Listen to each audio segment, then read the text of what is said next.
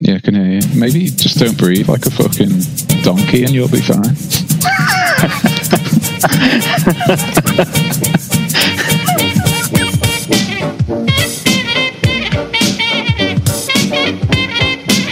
Hello, everyone, and welcome to another edition of Films on Trial. This week, Ocean's Eleven. I'm Gav. I'm Alex. I'm Joel. I'm Dave. I'm Austin. And I'm Dave. Well done, team number two. Uh, yeah, and just like Ocean's Eleven, are we in or are we out? And because this is an audio podcast and any visual footage of us is filmed from the waist up, you'll never know. it's a Enos joke there, everybody, just in case you didn't get it because it's quite subtle. Uh, now, seriously though, if you've never heard the show before, then hold on to your chips because we're about to roll the dice.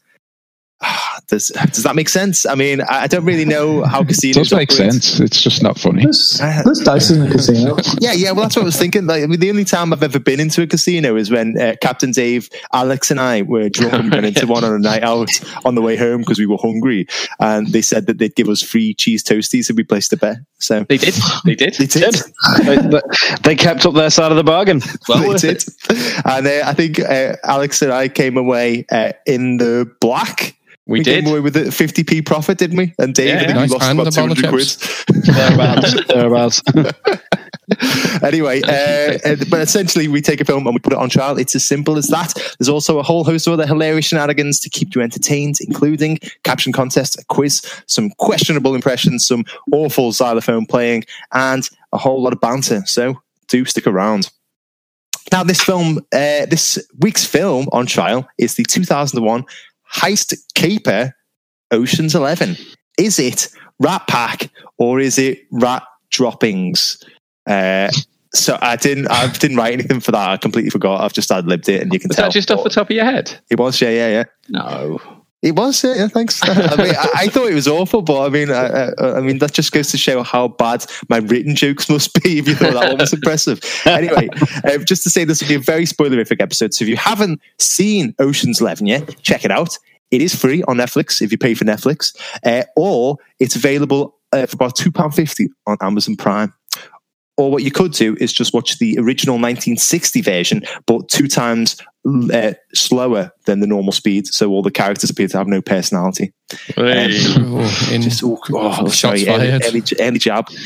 Uh, either way, you can just listen to this episode after you've watched the film, or you can just trust our judgments. Alternatively, you can fast forward to our quiz this week, brought to us by the lovely Joel, which will come in around the 40 odd minute mark, we reckon. Uh, now, before we go on, uh, our last film on trial was Teenage Mutant Ninja Turtles. Um, I don't. Hang on. what, try. a, what a film.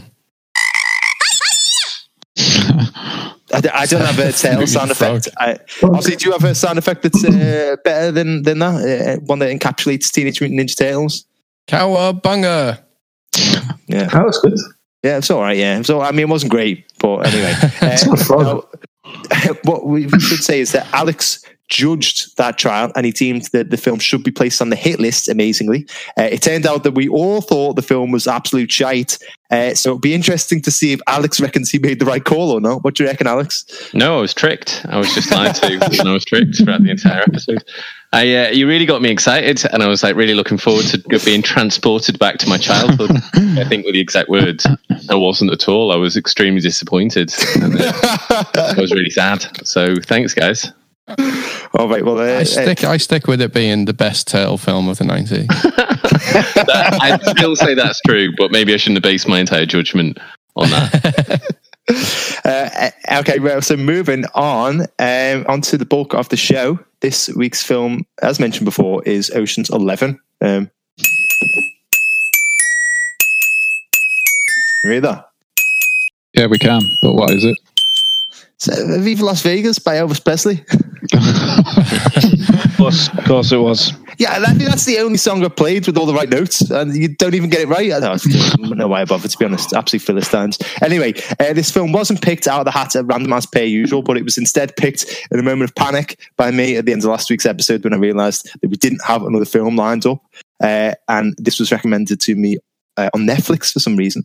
I have just realised as well that we don't have another film lined up at the end of this episode, so he'll probably have to redo the exact same thing. Uh, anyway, uh, all of the roles have been picked out of the hat at random. So, in defense and trying to get this film placed on the hit list, will be Alex and Dave. Now, Alex is a bit like Qin Shaobo. Uh, his character's Yen. He's good at PE, and we all actively ignore everything that he says. and uh, I thought I thought I'd give the bald jokes a bit of a rest, Alex. You know, I don't want to over egg the pudding. Thanks. I mean, I wish I'd brought it up, but thanks. and Dave, uh, Dave is just like John Cheadle's Basher Tarr.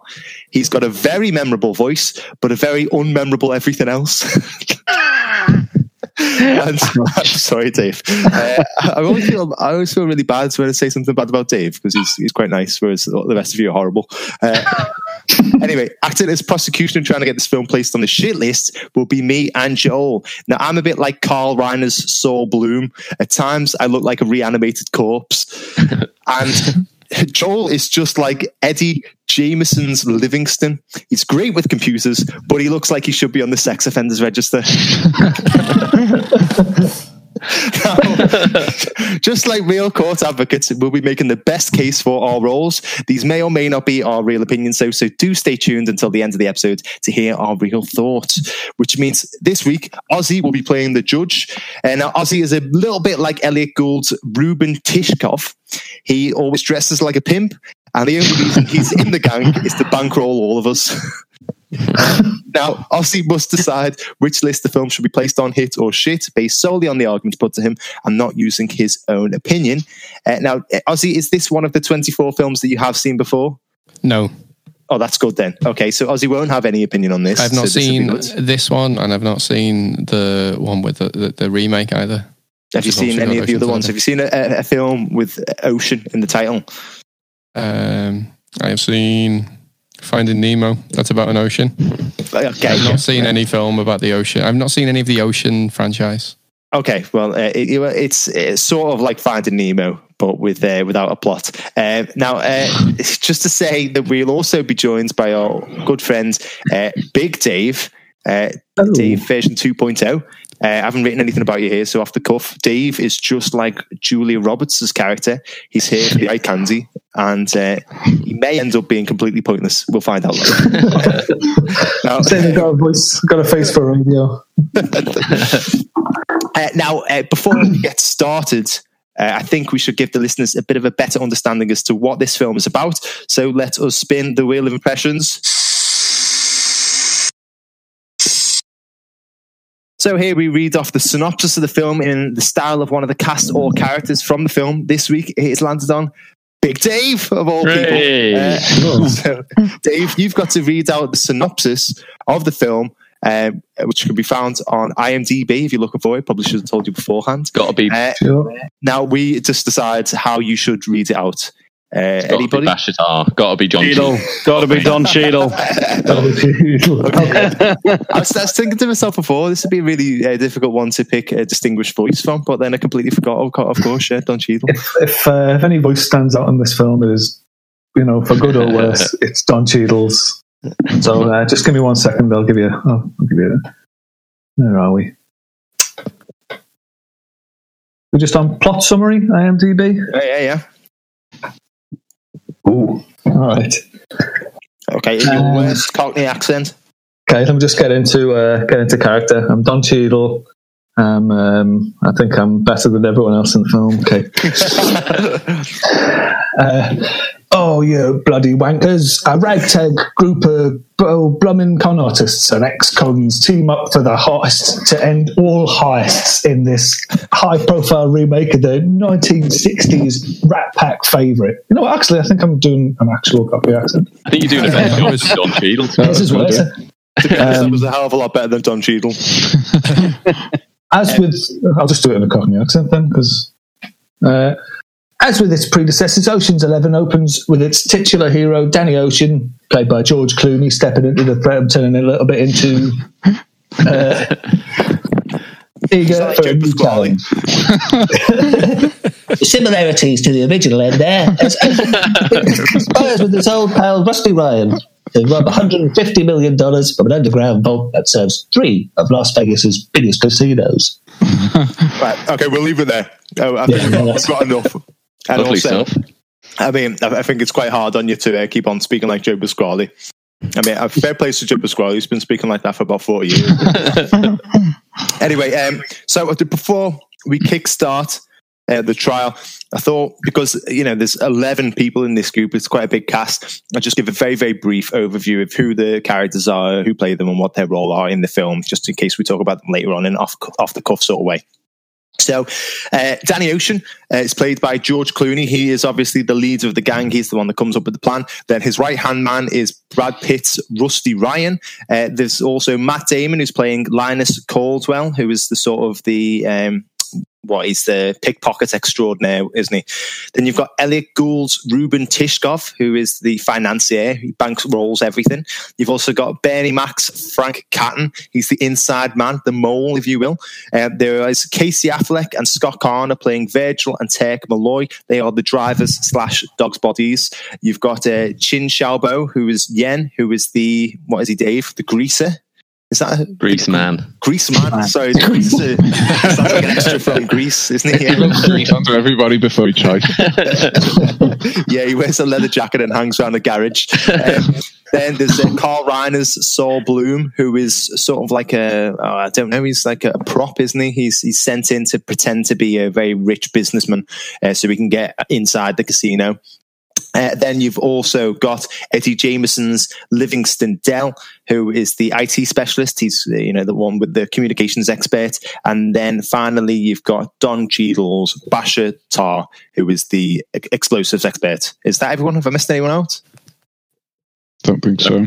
That's no? right. All right. Okay. Well, without further hesitation, Austin, would you like to please kick off proceedings? Yeah, okay. Well, I mean, I, I feel like I had a, a, a much bigger plot summary than usual there. Um, somebody should have let him.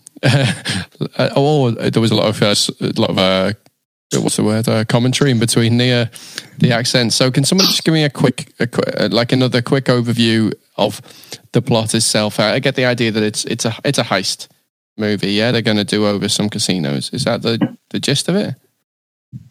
Yeah, Is it one casino or several, or what's the? So it, the the general idea is George Clooney's Danny Ocean. It starts off when he's in prison. Uh, he's released on parole and instantly starts to you know put a plan in motion and starts to find the rest of the Ocean's Eleven crew. Uh, and his so plan- with the Ocean's crew, they're they're a gang that were No. all put together now. yeah, so throughout the film they become they sort of the, the crews put together for the purposes This- this of the heist. particular. Yeah. Okay. they know each other and there's like backstory between some of them some of them are new some of them aren't and uh, the plan is to knock over um, three casinos in las vegas which is shown in the film to be like impossible to steal anything and the plan is to steal from three casinos on the same night uh, the, the sort of crew comes together throughout the film uh, and then, then it sort of comes out that danny ocean george clooney uh, has ulterior motives because he's trying to get back his ex-wife who's mentioned uh, from the person who owns the three casinos, who's Terry Benedict, played by Andy Garcia. And uh, that sort of complicates things. And then the heist movie, it just sort of continues from there. And, you know, the heist goes through basically. So it's, you know, it's a, it's a sort of simple overarching plot, but it's a very, you know, as, as a good heist movie always is, it's got a lot of twists and turns. I, I think one of the strengths of this film is that it sort of, it, you, know a, a part of what's going on, but you don't always know the whole story. And so it keeps you guessing a little bit all the way through, but you're also sort of seeing things put in place. So, you know, it's very hard, I think, especially when sometimes you've got quite a complicated story to be following it all the way through. But the film's very clever in the way that it lets you know you've got Linus, who is kind of, you know, sometimes, you know, you, if it was done poorly, it could just be exposition. He's sort of asking what's going on. But you know, you find out what's going on through these conversations, and you know, it's just a really, really fun film. It's complicated enough to keep you guessing, and it's simple enough for you to be able to sit back and just relax and enjoy it, which is always a really hard thing, I think, for heist films to to get right. And it and it just, you know, hits a nail on the head. Yeah. Um, so, so on that one there, Gav, um, I, can see, I can see you raring a bit to uh, just chomping away, ready to ready to jump in and, and contradict some. But I'm one of the things that- one of the things Alex says there is that um, it is, you know, it's a, it's a rel- relatively straightforward plot. We're going to rob some banks, and and somebody's going to get their wife back or their girlfriend back. Um, but it keeps you guessing enough throughout. There's enough twists and turns that it's it's quite interesting and it's quite clever. What are your Yeah. thoughts there? Uh, well, firstly, that thing about getting his wife back, that's kind of not part of the plot until like the end. It's like, oh, it's revealed, hey, this is part of the plot all along. It just seems very weird and very shoehorned in or tagged on. You know, it, it seems a bit, a bit unnecessary. Like his, his wife will would be like I, you, you don't know. I mean, like is the reason that Danny Ocean is putting this big um, heist together just because Terry Benedict, the owner of the club played by Andy Garcia, is now going out with his girlfriend, who uh, you know, or sorry, his ex-wife played by Julie Roberts, or is it a case that he wants a lot of money, or is it just uh, you know, it's a coincidence? It, it, you know, it just happens that both of those things. Uh, You know, uh, just so happen to be in the same you know place at the same time. It, the, the plot, just like a lot of plot, uh, heist films, is too unnecessarily complicated. There are too many swerves in there uh, that, uh, upon initial watch, as as Alex said before, they seem quite smart. Uh, but when you actually sit down and you think about them, they are just completely bonkers. Now, I'm just going to outline Danny's plot. So, Danny Ocean from the beginning, right? This is everything that needs to happen for his plot. Right? When you sit back at the end and kind of think about it. So, Which everyone always does work- after a heist film. for his plot to work from the beginning, right? Danny knows this from the beginning.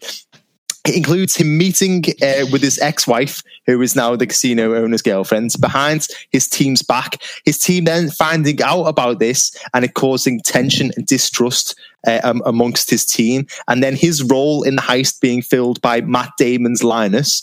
Then him being apprehended by Benedict on the night of the robbery. Then being able to pay off Benedict's enforcer to pretend to beat him up.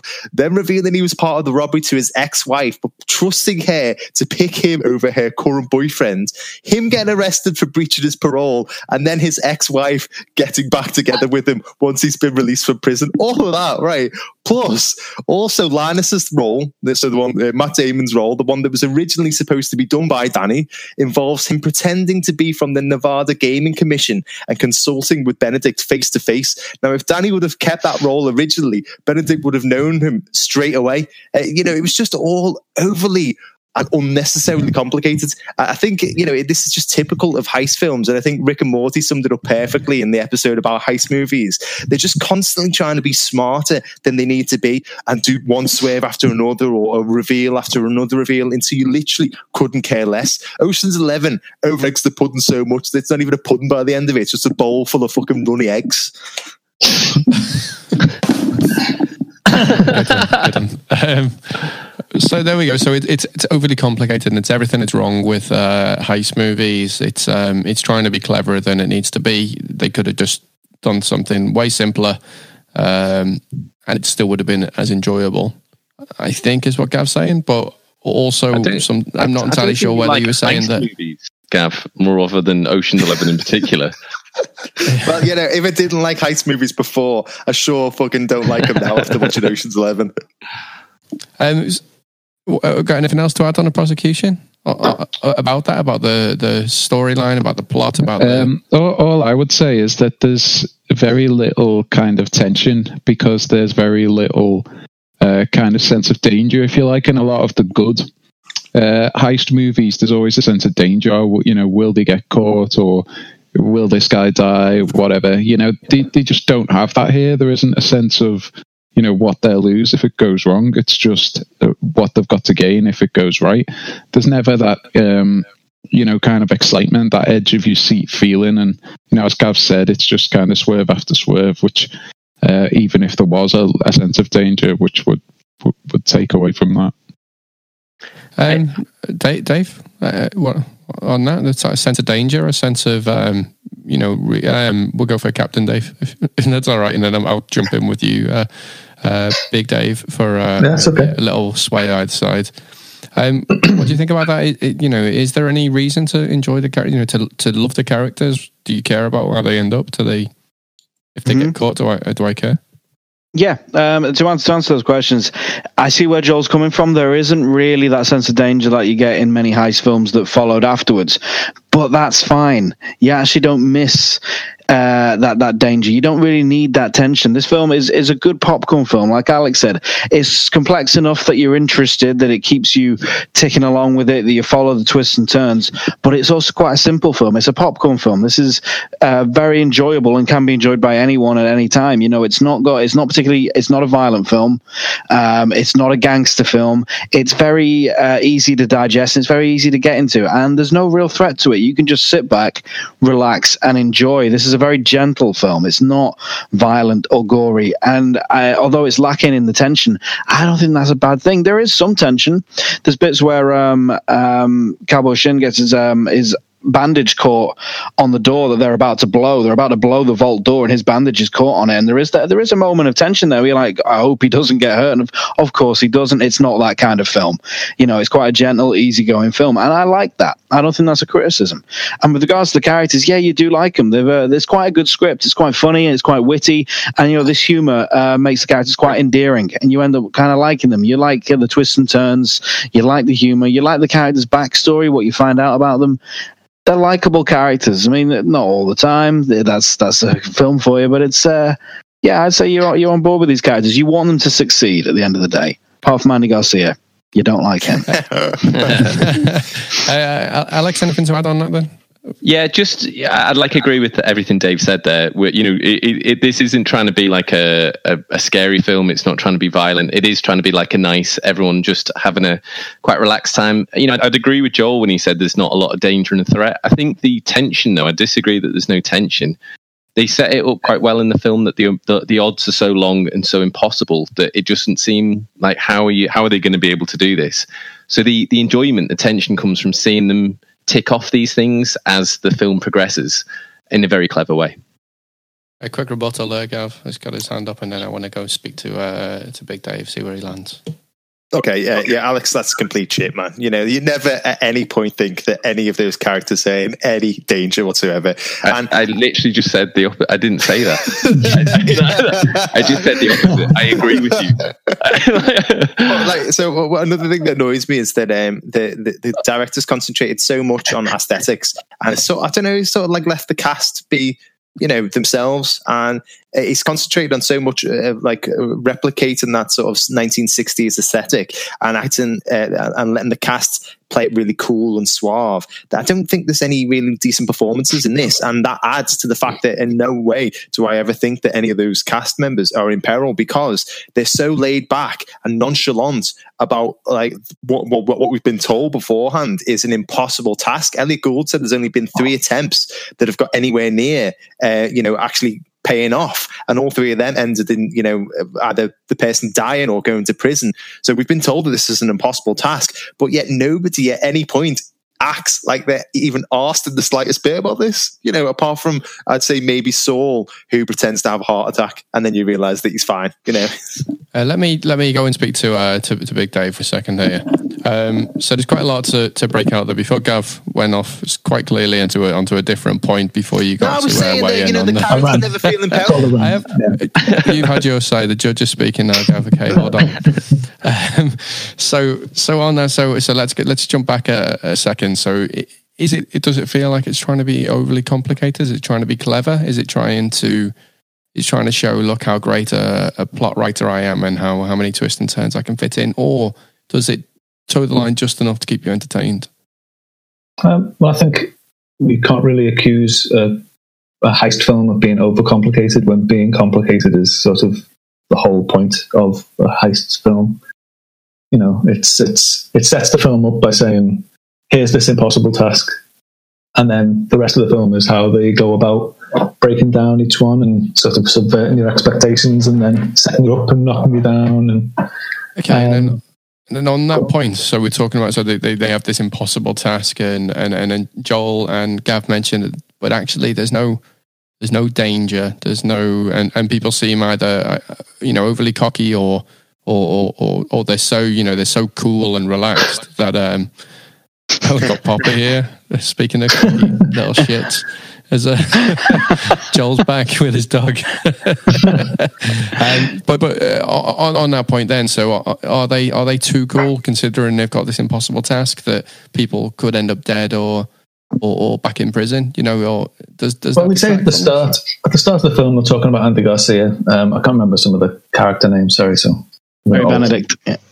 Thank you. Yeah, oh, Benedict, of course. Yeah. Um, so they talk about him at the start, and they say he's worth like um, three quarters of a billion, and you know you don't you don't you don't mess with this guy. Um, he'll have you killed if you rob from him. He's going to come after you. And I was like, yeah, okay. So there's a better threat. All these people, you know, he might not kill you, but if he catches you, going to prison is bad. You don't want to go to uh, jail. So, uh, Gav, you had, you had something to say just there, just before we got to that point. You still need to shout out. I was saying that you know, like you relaxed again now. but Dave's comment about heist movies, you know, like that is the nature of a heist movie. But you know, this isn't a, a very well told heist movie. It's one with, like, I know the nature of heist movies is like, oh, look at this impossible task. How are they going to pull it off? And then they pull it off. Like any sort of Mission Impossible film, a lot of James Bond films, you know, you get a task. How are they going to do it? Then they do it. Oh, that's brilliant. But then Ocean's Eleven is just like, oh, and then we'll just throw in a load of shit at the end. It's sort of like, oh yeah, and also he's trying to get his wife back, and also this is his plan all along, even though it, involved all these impossible hurdles that never ever would have come up, even if you like mapped it out on a computer and put in all these different variables. You know, like it, it wouldn't have lined up to how it does. I just think that it, like it, it as I said about over egg and the pudding, it just tries to be too clever. It would have been great just to see how they did it, but then to tack in all the shit about Danny and the parole board and getting his wife back and screwing over Andy Garcia for personal reasons, it just felt too forced. Like it didn't need to be in it. You don't need to be that clever. Uh, Alex, a lot of this stuff doesn't need to be in it. it, it, it's tied in all the way through and it make it deepens the film so the fact that that, that Julie Roberts is in it and that sort of um, messes up the plan that's what you need in like a second act of a film you need the, the the plan goes a little awry and you need the high you know it's it's very sort of straightforward high stuff I think to be honest so I, I don't really see the problem with it on the point that people were talking about when it was like you know the characters aren't scared a lot of the whole aesthetic of the film is that these are really cool people. Do you know what I mean? Like George Clooney and um, uh, you know uh, Danny Ocean and uh, Rusty Ryan. Their whole thing is they're really cool, and you know people at the time, and you know now you can still enjoy it. People really loved that about the film that they were like, wow, you know these people are they're so suave, the the way they dress, everything. It's it's it's really cool. So I think if you had them like you know losing their mind and going crazy and being threatened and stuff like that, you'd really lose that part of it, and that's a big part of what the film is going for. And yeah, I get the impression if I were to put myself in the role of, you know, theoretically to be a, a master thief, I would only want to work with cool, calm, and collected people as well. who That's dress well. exactly what But, we uh, want. So- that's uh, that's But you the thing. also have you still get. so- hang on, just just one sec. You, you also have people that are so so. It's a mix of people. You have got the suave pros like Frank, uh, like Frank, uh, Danny Ocean, Rusty Ryan, and like Reuben. But you've also got you know like uh, Linus is a fantastic character because he's just sort of stepping into the game as a newbie. And he's messing things up, and he's not getting quite thing, things right. You know, he messes up the plan quite badly. So that that injects a little bit of, you know, this these things aren't going to plan and you know uh, who else? Yeah, and Livingston Dell as well. You know, he's sort of sweaty. He sort of he, he sort of like lets you imagine how it might be to try and actually take this through. So you're not just constantly with these suave, co- cool, and collected people. You're also getting the feeling Well, of they take up the fucking bulk of it. You know, like they are taking up the bulk. And I, you know, uh, the, the, my issue isn't you know about oh you know how suave they. Well, it is actually. I'm saying that you know like there's films where um, uh, Ethan Hunt in Mission Impossible has to do some really impossible missions, and he is. You know, uh, if you'd say he was a suave character, you'd say that you know he has experienced some hellish things before, but yet he still shows vulnerability, and he shows you know like he can even get like flustered or a bit you know anxious about doing one of these things. Whereas Danny Ocean, you know, this is a guy. This is a guy who's uh, been arrested, who's on parole currently.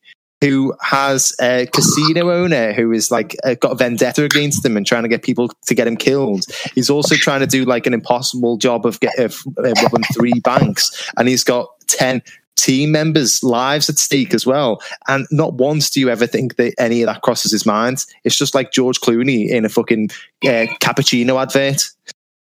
Uh, Joel, well, I saw you raise your hand there. You know, before Gav told it, it's really long, convoluted uh, joke about cappuccinos. I'm only joking, mate. I said they're actually. I, I like your points there. They're very good. I Uh, thought you were going to say I like those cappuccino adverts. I do. I mean, what better way to get a cappuccino than on an Italian Riviera? Say about Exactly. George Clooney. Um, on, so Joel. I just wanted to to talk about the actual kind of silliness of the of the plot, really, uh, and also the fact that really, you know, you're meant to be behind these guys, but essentially they're just kind of, you know, they're stealing, they're robbing a casino uh, just to kind of get back at uh, some guy who is now engaged or with his ex wife. Um, but the, just the whole silliness of it. You know, I realize that this is a film and, you know, you've got to take certain things for granted. But I think a lot of heist films work best when at least parts of them are believable. You know, Gav's mentioned several times about how it's kind of drilled into you that uh, it's meant to be impossible. Uh, you know, that people have tried to do it, they failed. You, you see like little clips of those past attempts as well. Um, and, you know, not for one second does really anybody in the crew that they get together think, you know, what am I doing here? But, Like, why am I even attempting to do this when it's been touted as impossible? Uh, some of them, like, kind of say, oh, you know, uh, when they try and recruit them, he's like, "Oh, you know, what's the job?" And he'll explain, and then I'll be like, "Well, that sounds impossible." And you know, Brad Pitt or George Clooney will just kind of shrug and be like, "You know, yeah, but we're we're, we're that good."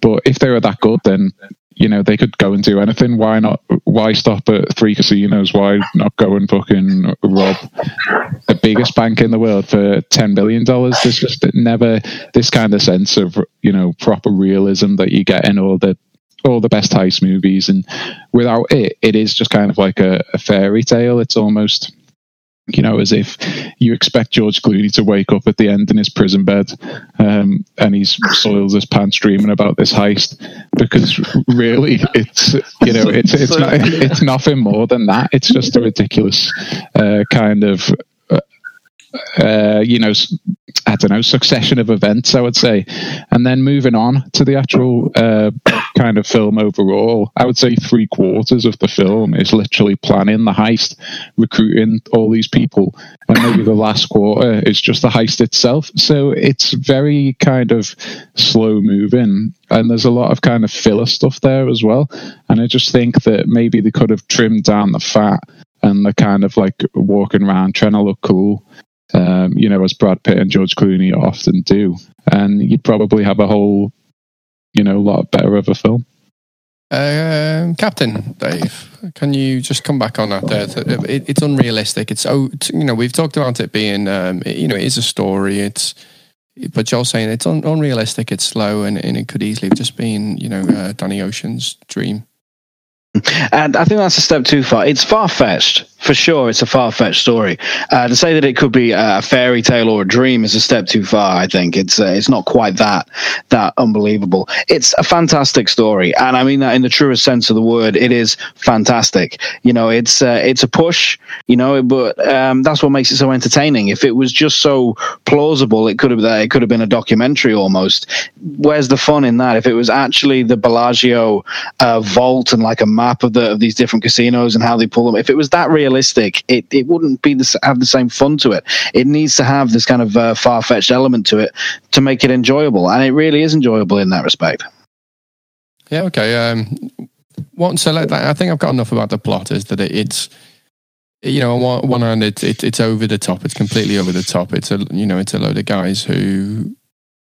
It sounds a little bit like the Gone in sixty seconds. Get a dream team together to rob, you know, all of the cars. You fucking um, love so in this- 60 in this seconds, sense- you? It's a great film Yeah, as well, isn't it? There's, not, there's nothing I like more than a Nicolas Cage I don't think there's, there's a single film that you haven't been able to compare to Gone in 60 Seconds.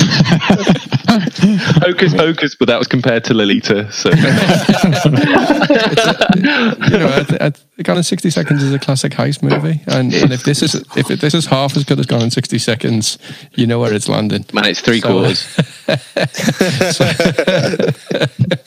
So, um, what about the way it's shot? You know, Gav talked about style over substance there. Um, I want to, I want to just just speak on that. Is that if we've got these fantastical casinos, we've got is it, and and and you know, Joel's talking about three quarters of the film is just planning. You know, planning a movie, planning a anything is pretty boring. So how do you, how do they dress that up? How do they, how does that look? How's that shot? Anyone, def- defense, please. uh, I, I'll go, Alex, go for it.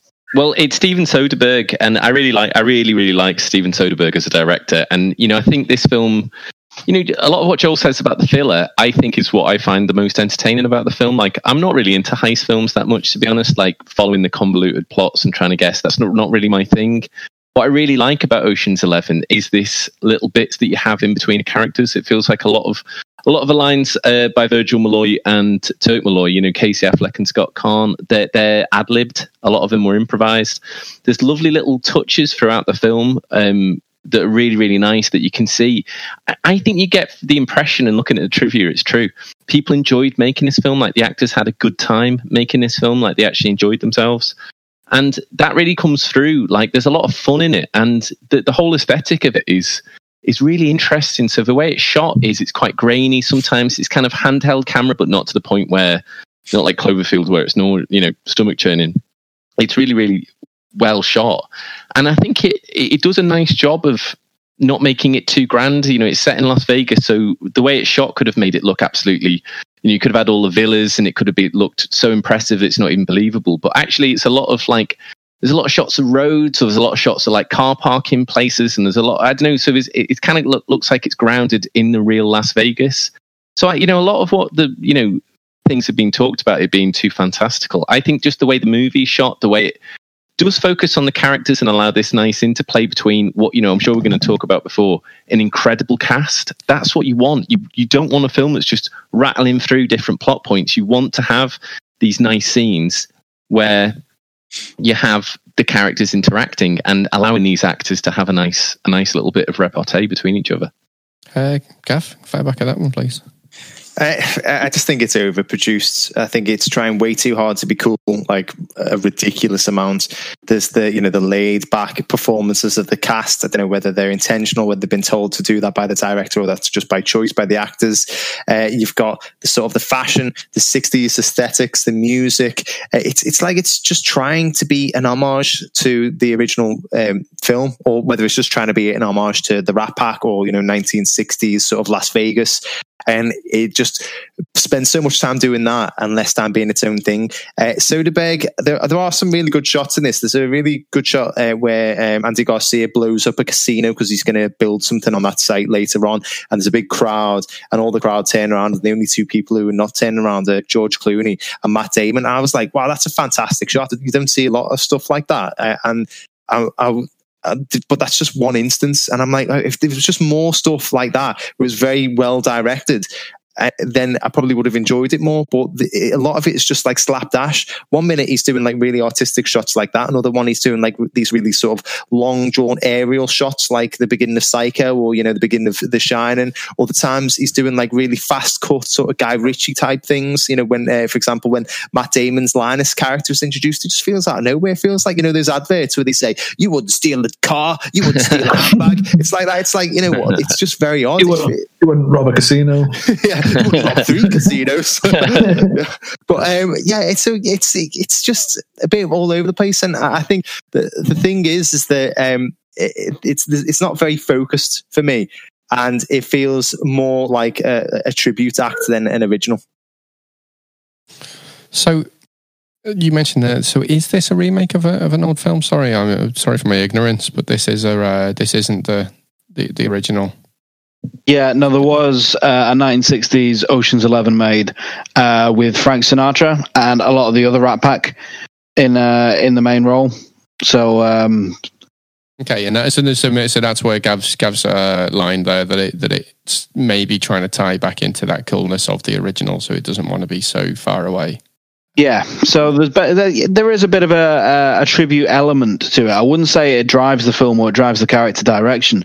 Uh, it is quite clear that Clooney must have seen Sinatra's performance and has taken that. I mean, even when you meet him, when he's first discharged from prison, he's wearing a tuxedo with the bow tie undone. Nothing screams Rat Pack quite like that. It's a, it's quite a subtle nod to the Rat Pack. And I think he's, he's viewed Sinatra's performance in the original and he's taken elements of it to create this character or maintain the character of Danny Ocean that we've seen before. Um, so yeah, although it goes in a completely different line, it's very much modernized. I mean, I think the only thing that really dates the film now are the flip phones, uh, as opposed to the iPhones that they'd all be sporting 20 years down the line. But um, it's not really, nothing really ages the film or dates the film other than that, I wouldn't say. But it's um, it's very much its own film and very much a, a modern take as it would have been for 2001 on the original story from the 60s. Okay, uh, big, big Dave, tall Dave. There's this, Yeah, I just uh, wanted is, to- is it beautifully shot? Is it? Oh, go on, Gary. What would you?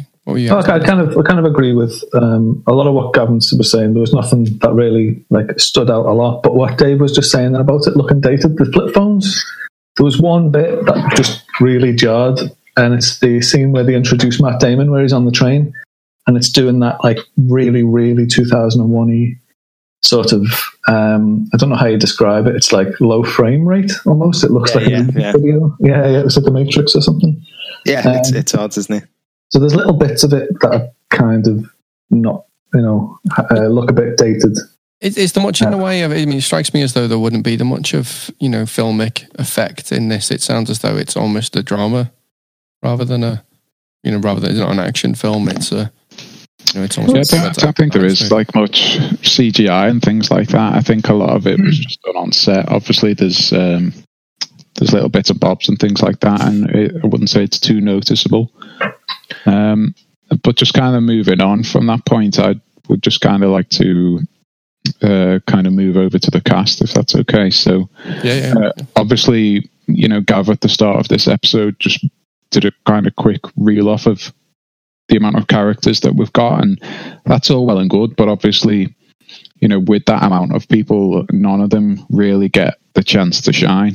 Um, it's something that kind of you know films have improved on. I think as as time has gone on, the fact that when you've got like an ensemble cast, giving everybody an opportunity to kind of maybe showcase their skills and that type of thing, because you know George Clooney is not really the kind of George Clooney that you know we used to. He's just very bland and uh, I would say uh, almost too confident. Uh, Brad Pitt is literally, you know, we say it so many so many times, but he's just Brad Pitt. You know, i i if you put on seven, it's the same type of Brad Pitt.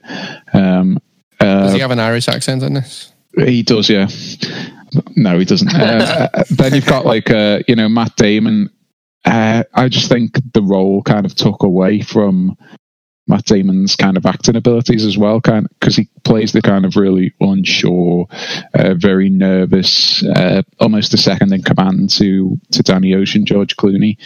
Um, again, it doesn't really get to kind of showcase his acting abilities. And then, you know, you've got Julia Roberts, who just kind of seems sh- shoehorned in, sorry, because there's so many lads in there.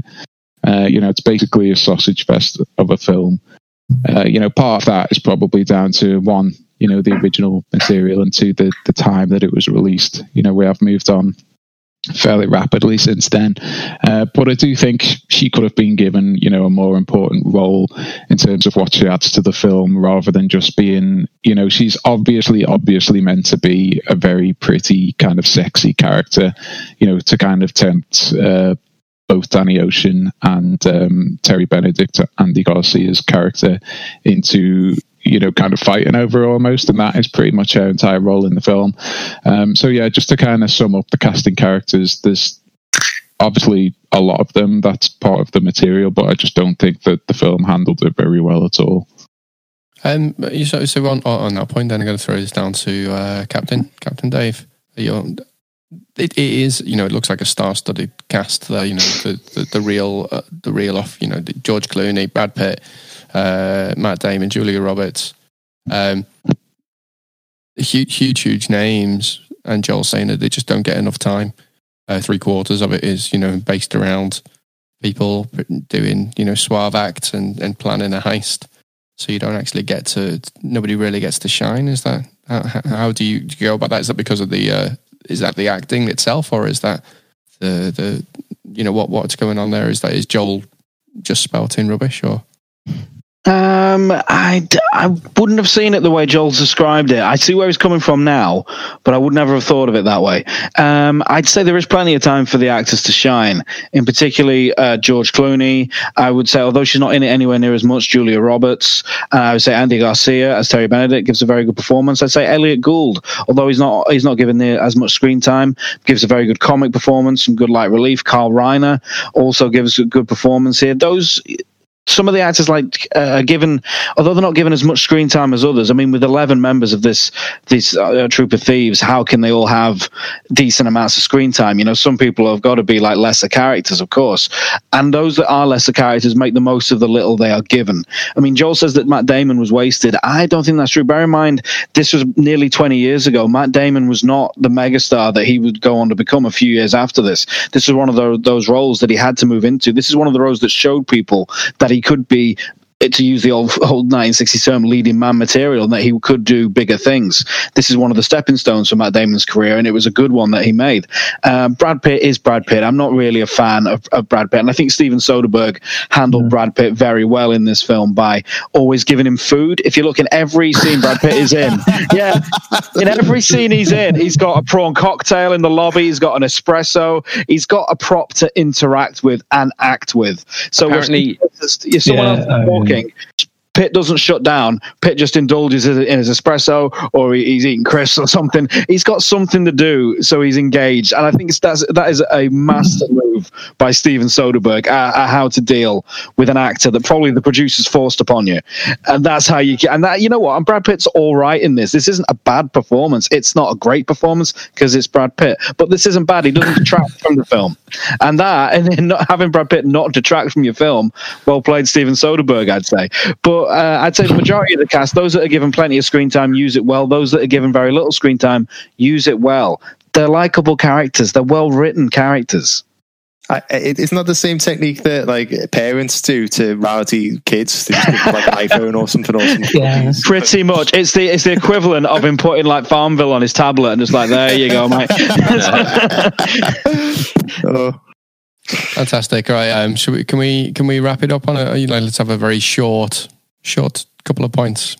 Go on. I've got some. I got some big points here that we haven't discussed. I'm sorry. All right, so let's hear let's hear these big points. If one of them is about the lack of women in the film, I think that's already been touched on by oh, Joel. Oh, no, he it said that it's just a remake no, of no, an it, ha- original. no, it hasn't been. No, it hasn't. Been, I, I'm sorry. That is a piss poor excuse. You're telling me that there needed to be 11 dongs in this film. There is no it didn't fucking need to way. be, but it's a remake of another film. So Yeah, what are you going to do? You know, remake like, it fully with eleven women?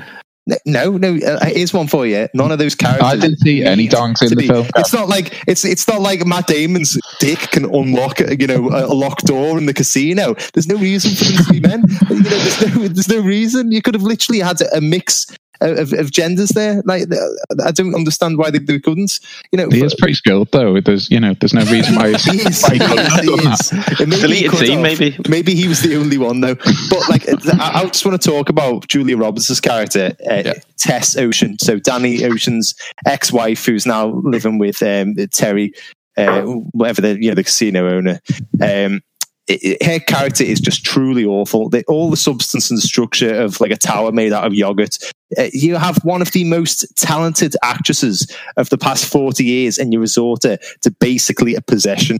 Like, on, I, I'm being serious. You could literally take her character out and replace it with like a TV or, or a car and it would be exactly the same. It's just two men fighting over it Uh, and they even reference it right at the very end of the film when Rusty picks Danny up from prison and says, I have your personal possessions in the back of the car. And he looks in and it's Julia Roberts sat there with a handbag. And he's like, oh, great. Uh, and, you know, it, it, it's, it's, I just think it's just so shitty. The fact that, you know, that they have Julia Roberts, such a fantastic actress, and they resorted to this. She, like, she hardly has any lines. She's essentially just a possession that is just, you know, getting fought over by two men. I, I read a bit of trivia as well that Clooney and the gang would do pranks on uh, Roberts throughout, including leaving 5 a.m. wake up calls when she wasn't on the set. It's just like that. Oh that come on! was- You're not saying that what like they were being misogynistic towards it on set. is that film what you're saying? Sounds like big dick energy boys club. Oh, It's just come sort of on. Like swinging To cocks. Right. I know um, uh, George Clooney got a bumper sticker that said "fuck cops" and put it on. Uh, uh, what you call his um, bumper, and I was thinking if he'd done it to Don Cheadle, he'd be dead. But like, as Joel said earlier, the whole thing is one big circle jerk sausage fest. You know, there's two female characters in the entire movie who have lines. One of them is a stripper, and the other one is essentially, you know, a fucking uh, a coat rack. You know, uh, you, you're not telling me. I think you'll find the croupier at the start has lines. I'm sorry, I forgot. I forgot another another female character. But like, you know, this is 2001. You know, it wasn't 1960. You know, like there were films that were getting made that had, you know, uh, strong female characters or just any female characters in who, who had lines. You're not telling me that one of fucking Scott Caan or the other one, you know, g- g- one of them couldn't have been a, a woman or Elliott Gould or you know uh, Brad Pitt. Anybody, you know, it's it, the whole thing is just ridiculous. Um, I'm going to give you a chance to fire back at some of that. I mean, I I, th- I don't think anyone's going to disagree that you could you could say this about any film that there's a there's a real chance to have gender diversity throughout in, in a film if you are if you can be bothered to put the energy in. It feels a little bit like, and I don't want to preempt a judgment here, but it feels a little bit like uh, Soderbergh was being lazy to remake uh, um, Ocean's Eleven almost exactly with the same, you know, the same feel, the same same number of men. This- Essentially, it's the same story. It's not been rewritten, but No, it, it's not the same story though. It is. I mean, none of the characters apart from Danny Ocean are from the original, so they're all Okay. different. And I do, you know, obviously, I, I agree with Gav. Like, eh, you know, Judy Roberts is a possession in it, and there should have been more women in it, and I wish there had been. Um, I still, you know, I still like the characters that are in it, though. I still think they're good, original, interesting characters. It could have been better, yeah. And I think if it was made now, you know, 2001 isn't that long ago. You know, maybe things should have been better but it was 20 years ago. So, you know, it's not the same world that we live in now. Um, but I, I do think the characters that are there are interesting and original and and and well done and interestingly done in the short time that they're they're on screen. And again, I think a big thing is because when you've got an ensemble cast like that, when you've got all these, you know, big big egos probably on set, I think it's quite good that they all came together and actually didn't steal scenes from each other and like work together really well to make it a fun film, which it is. You know, it's it, like all the way through this, and I think Steven Soderbergh said this about the film. The intention was to make just a fun film, and I think pretty much every scene has something in it that you find interesting or that you like about how the characters talk to each other or something that happens. So, yeah, I, I do agree with Gav. Like, I don't think you can really argue that. Yeah, there should have been more women in it, but you know, I, I still think you can look at the film and enjoy what it is. Still, yeah, okay. Um, Dave, anything to add on that? Or Uh, I agree completely with what Alex said. Uh, Gav is right. Gav's not make, making up a point there. It's a very male heavy cast. And I think you've hit the nail on, on the head when you said maybe Soderbergh didn't want to disrespect the original, uh, or he was worried about disrespecting the original, and that's why he stayed within these confines of casting. It would have been great if he'd branched out a bit and, and maybe got some more women into the cast as well. And I think if this film was made 20 years on, as in now, absolutely we would not see a cast like this. It would be far more diverse. It's regrettable to look back on, but at the end of the day, it doesn't affect the fact that this is an enjoyable film and this is a fun film. And and also you got to remember that um, there has been another Ocean's film made. You know, this everyone knew that when the, this film came out, it was all like uh, bit of a male heavy cast, and then Ocean's Twelve, even though they added Catherine Zeta-Jones to that one, is like it's still a very male heavy cast, and that's why they just basically went back to basics and they did their own Ocean's film with women uh, doing their own and heist. that's why I, that's what I was joking at before. But I was being flippant with Gav when I said that. But yeah, it's uh, uh, Gav, Gav, your little roundup point there. I, I'd- I would just disagree with Alex when he said that all the characters were interesting and they, they have like any sort of I, I don't know. I'm just saying that like a couple of them have development and have like a backstory and have a real like solid character, but others, you know, just kind of.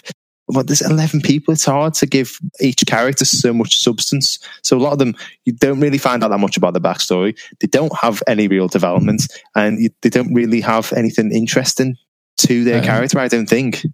Um, Dave, not Captain Dave, Lieutenant Dave, Commander in Chief Dave. Yes, sir. Um, o- on that note, then, so um, we don't need to talk. I think I think we're all agreed that there could have been more women in the thing. But on characters generally, do you think they're you know fleshed out enough? You know, there's eleven people, so it's it's tough to flesh everyone out.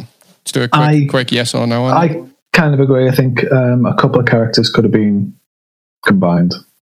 Um, but apparently, they wanted to have even more people in it originally. I think Owen Wilson was meant to be in it. Um, Bruce Willis, Wow. uh, a couple of others. So I don't know where they would have gone. Uh, no, Um, as those actors, presumably replace the women. Bruce, Willis in wig for Bruce Bruce Willis. Willis would have been Danny Ocean. I don't think they were. They, no, they no, no. play different people. Um, oh, who knows? Yeah, I'm going to Google that separately. Just Okay. very um, quickly, I want to say I know there were no women in the film, but I was also disappointed that uh, in a film about Las Vegas there were no tigers, no chimps, there were no lions, no pirates, anything like that. No I mean- Yeah. Yeah, I mean, Yeah, I was right. looking forward to watching this after watching the Tiger King. I thought, yes, Las Vegas. I'm going to get Gonna see at least these guys in, in the real, in the flesh, you know. But obviously But to be fair, Siegfried and Roy do cameo, as does as does Wayne Newton. So Okay, I get, I get my Tiger Yeah, fix yeah. in some way. Somebody got a somebody got a quiz this time. Is it you, Joel? Uh, certainly have. So I kind of quickly put this together before, but it's about um, heist films. Um, so it may be quite tough. You know, I'm not too sure. I just kind of uh, got some random shit that happened in films and put it in a quiz. So, question one: What condition does Baby have in Baby Driver? Stuck in the corner. Tonight. Alopecia. um, Tinnitus. Tinnitus. Oh. or- Tinnitus. Um, okay, so what aren't the gang members supposed to tell each other in Reservoir Dogs? And you've got to get the full Their answer. names. Hopes and dreams. So that's part of the answer, Gav. um, It's very similar to names, to be honest. Age. I, security numbers. I'll, I'll give you that. So it's names and biographical information. Oh, Uh, so, question three: uh, What chess piece does I I can't even remember her name? I think it's uh, oh, Hermione. uh, hang on. A knight. Uh, we'll, we'll skip to question four. I need to reject that one. So, in Three Kings, what country are they stealing the gold from? Um, Iraq. No, it's not Iraq. Shit. Afghanistan. Kuwait. Kuwait. Ah. Well done. Yeah. Uh, so this one's a bit more relevant. Who was the last man recruited of the Ocean Eleven gang? Matt Damon. Matt Damon is correct. So the question from before. Um, so in Inception, like each one of the kind of characters that go into the dreams, they have um, what's called, I think it's they call it like a, a totem. Uh, Yes. You know, so Leonardo DiCaprio spins the little uh, Yeah, sewing thing to make sure that you know that. Uh, so, what does Ellen Page's character make to make sure that she knows she's not dreaming? A Chess. chess piece. Yeah, but what chess piece is it? The Queen. A bishop. It is. It's a bishop. Well done. oh, bashing the bishop. yeah, that, that's why she made it. So bash the Bishop. Um, okay, so true or false? Heat marked the first time that Pacino and De Niro appeared on screen together at the same time. True. False. True. What are you going with, Dave's? True. True. Just waiting for Yeah. Dave. It's correct. They never actually shared any scenes together in The Godfather. So, Ah, um, so Point Break is famously parodied in which comedy action film? Hot Fuzz. was Hot Fuzz. Hot Fuzz is correct. Um, what character does Jason Statham play in the Italian Job? Oh, Oh, shit. Is- Isn't his name like Frenchy or something?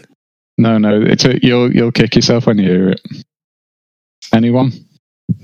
No, Well. nothing. Handsome Rob. Oh, I am kicking myself. Uh, so, what is the name of the bad guy in Ant Man? Uh, bootman. You close on. Magnifying glass. do, do you mean the, uh, the, the name of the guy or the name of the So his yellow jacket?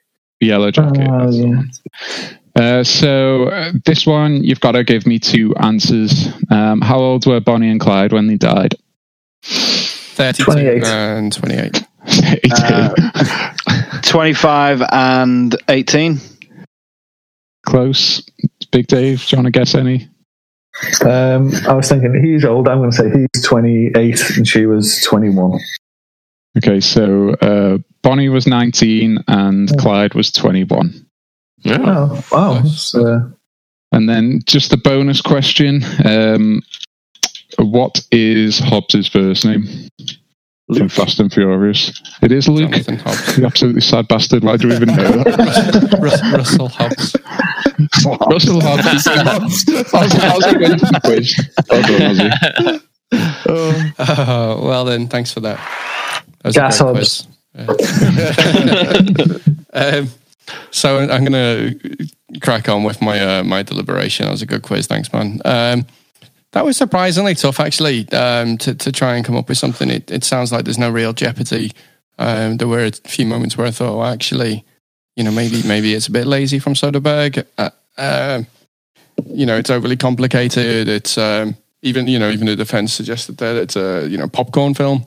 Often a popcorn film means there's not a great deal of substance to it, and it's um, you know again leads into the laziness. But uh, I don't know. There was a few bits that I, kind of like the idea of it being impossible to steal. I like a film that uh, attempts to just be stylish without uh, you know without necessarily trying to trying to push much on the on the action front. Um, sorry, I just uh, lost my note. Um, and I think I can forgive the you know maybe the the, the lack of, of gender diversity because of the you know the original characters. I think we you know they, they are original. They are um, you know and it seems like it was well shot and it felt like it was actually in, in Las Vegas. Um, oh, I don't know. I was tempted to give it a pass and, and throw it on the hit list, but I think it's just gonna just gonna sneak onto the shit list due to a lack of. Uh, it seems like a lack of substance. Shocking. Yeah, I'm sorry, guys. What, what kind of substance do you the- think is missing? Like a message it should be trying to. I, I- Stealing's well, bad. I don't know. It, it, I think this is a really tough one for me. It feels like it's it. It feels like it'd be a nothing film almost. A film that I could watch quite quite happily watch it, but it's not a hit. It's just a it's just a film, an easy-ish film. And I know I've put other films like this on the hit list, but uh, yeah, today it's going on the shit list. Sorry. Sorry. Um, okay, so uh, genuine opinions. So uh, starting with uh, Joel. Um, I quite like it. You know, I think w- watching it back from 2001 now, there are like kind of problems with it and stuff, but um, it is a good kind of film to just kind of, you know, zone out and watch for two hours or whatever. It's um, like the first time you watch it, it, it's not kind of too obvious, I would say, as to what is going to happen. So I think it would probably go on the hit list for me, but. You know, Ozzy's probably the perfect person to judge these because he hasn't seen them and he's not swayed by like you know biased reviews and that type of thing. Yeah, uh, similar to Joel. I mean, I, I I think I enjoyed it to be honest. I mean, I, I was watching it the whole time, just thinking like, there's too many people in this fucking crew. I know the the original was eleven, but you know, like, uh, if none of the characters are the same and none of the names are the same, the numbers have to be the same as well, and you know, do the genders have to be the same also. I was just the entire time I was just thinking like, why can't any of these just be played by women? It's just a bit, you know, uh, it did keep on annoying me. And towards the end, it did feel like it was a little bit silly with the amount of swerves. But on the whole, I agree with what Dave said when he said, you know, it is sort of like a good popcorn film. You can literally just turn your mind off and just watch it. You know, and yeah, it was enjoyable. Uh, Okay, so, Alex? yeah, uh, Alex. Yeah, no, I really like this film. Um, again, just agreeing with what everyone said. It's just a nice, easy watch. Not really going to, you know, tax you too much. And I really like the little, the little bits in between the characters is what makes it for me. I, I don't really, you know, heist movies. I'm not that bothered about the twists and turns. To be honest, I, I want to see the interaction between characters, and I think this is this nails it. So yeah, I, I, would have put it on the hit list myself. And uh, finally, Captain Dave. Oh, sorry, I'm Big Dave as well. Sorry. Um, I, I really liked it. Really enjoyable, uh, gentle, like I say, popcorn film. Don't really need to overthink it too much. Doesn't need to be anything special, and I guess it's not really. But it's uh, it sparked a lot of heist films, which came out after this one, but just because of the popularity of this. Yeah, really enjoyable film. Not without its problems, but it is twenty years old. Yeah, I enjoyed it though. and uh, what did you reckon, Big Dave? Yeah, like I say, I think uh, kind of quintess one of the quintessential uh, heist movies. Um, it's dated a little bit, but I think overall, yeah, it looks great, and I think it informs a lot of uh, a lot of stuff that's been doing uh, being done now. Well, fortunately, I'm not going anywhere for uh, next week at least. so, uh, so I, I will have plenty of time to watch it. Um, and, and, and maybe it sounds like I've got it on the wrong list, but I'll uh, I'll watch it with an open mind and see. Yep. See how it goes. I forgot to say, obviously, uh, Films on Trial colon lockdown is uh, still ongoing. You need to stop calling it the colon lockdown. That's not the case.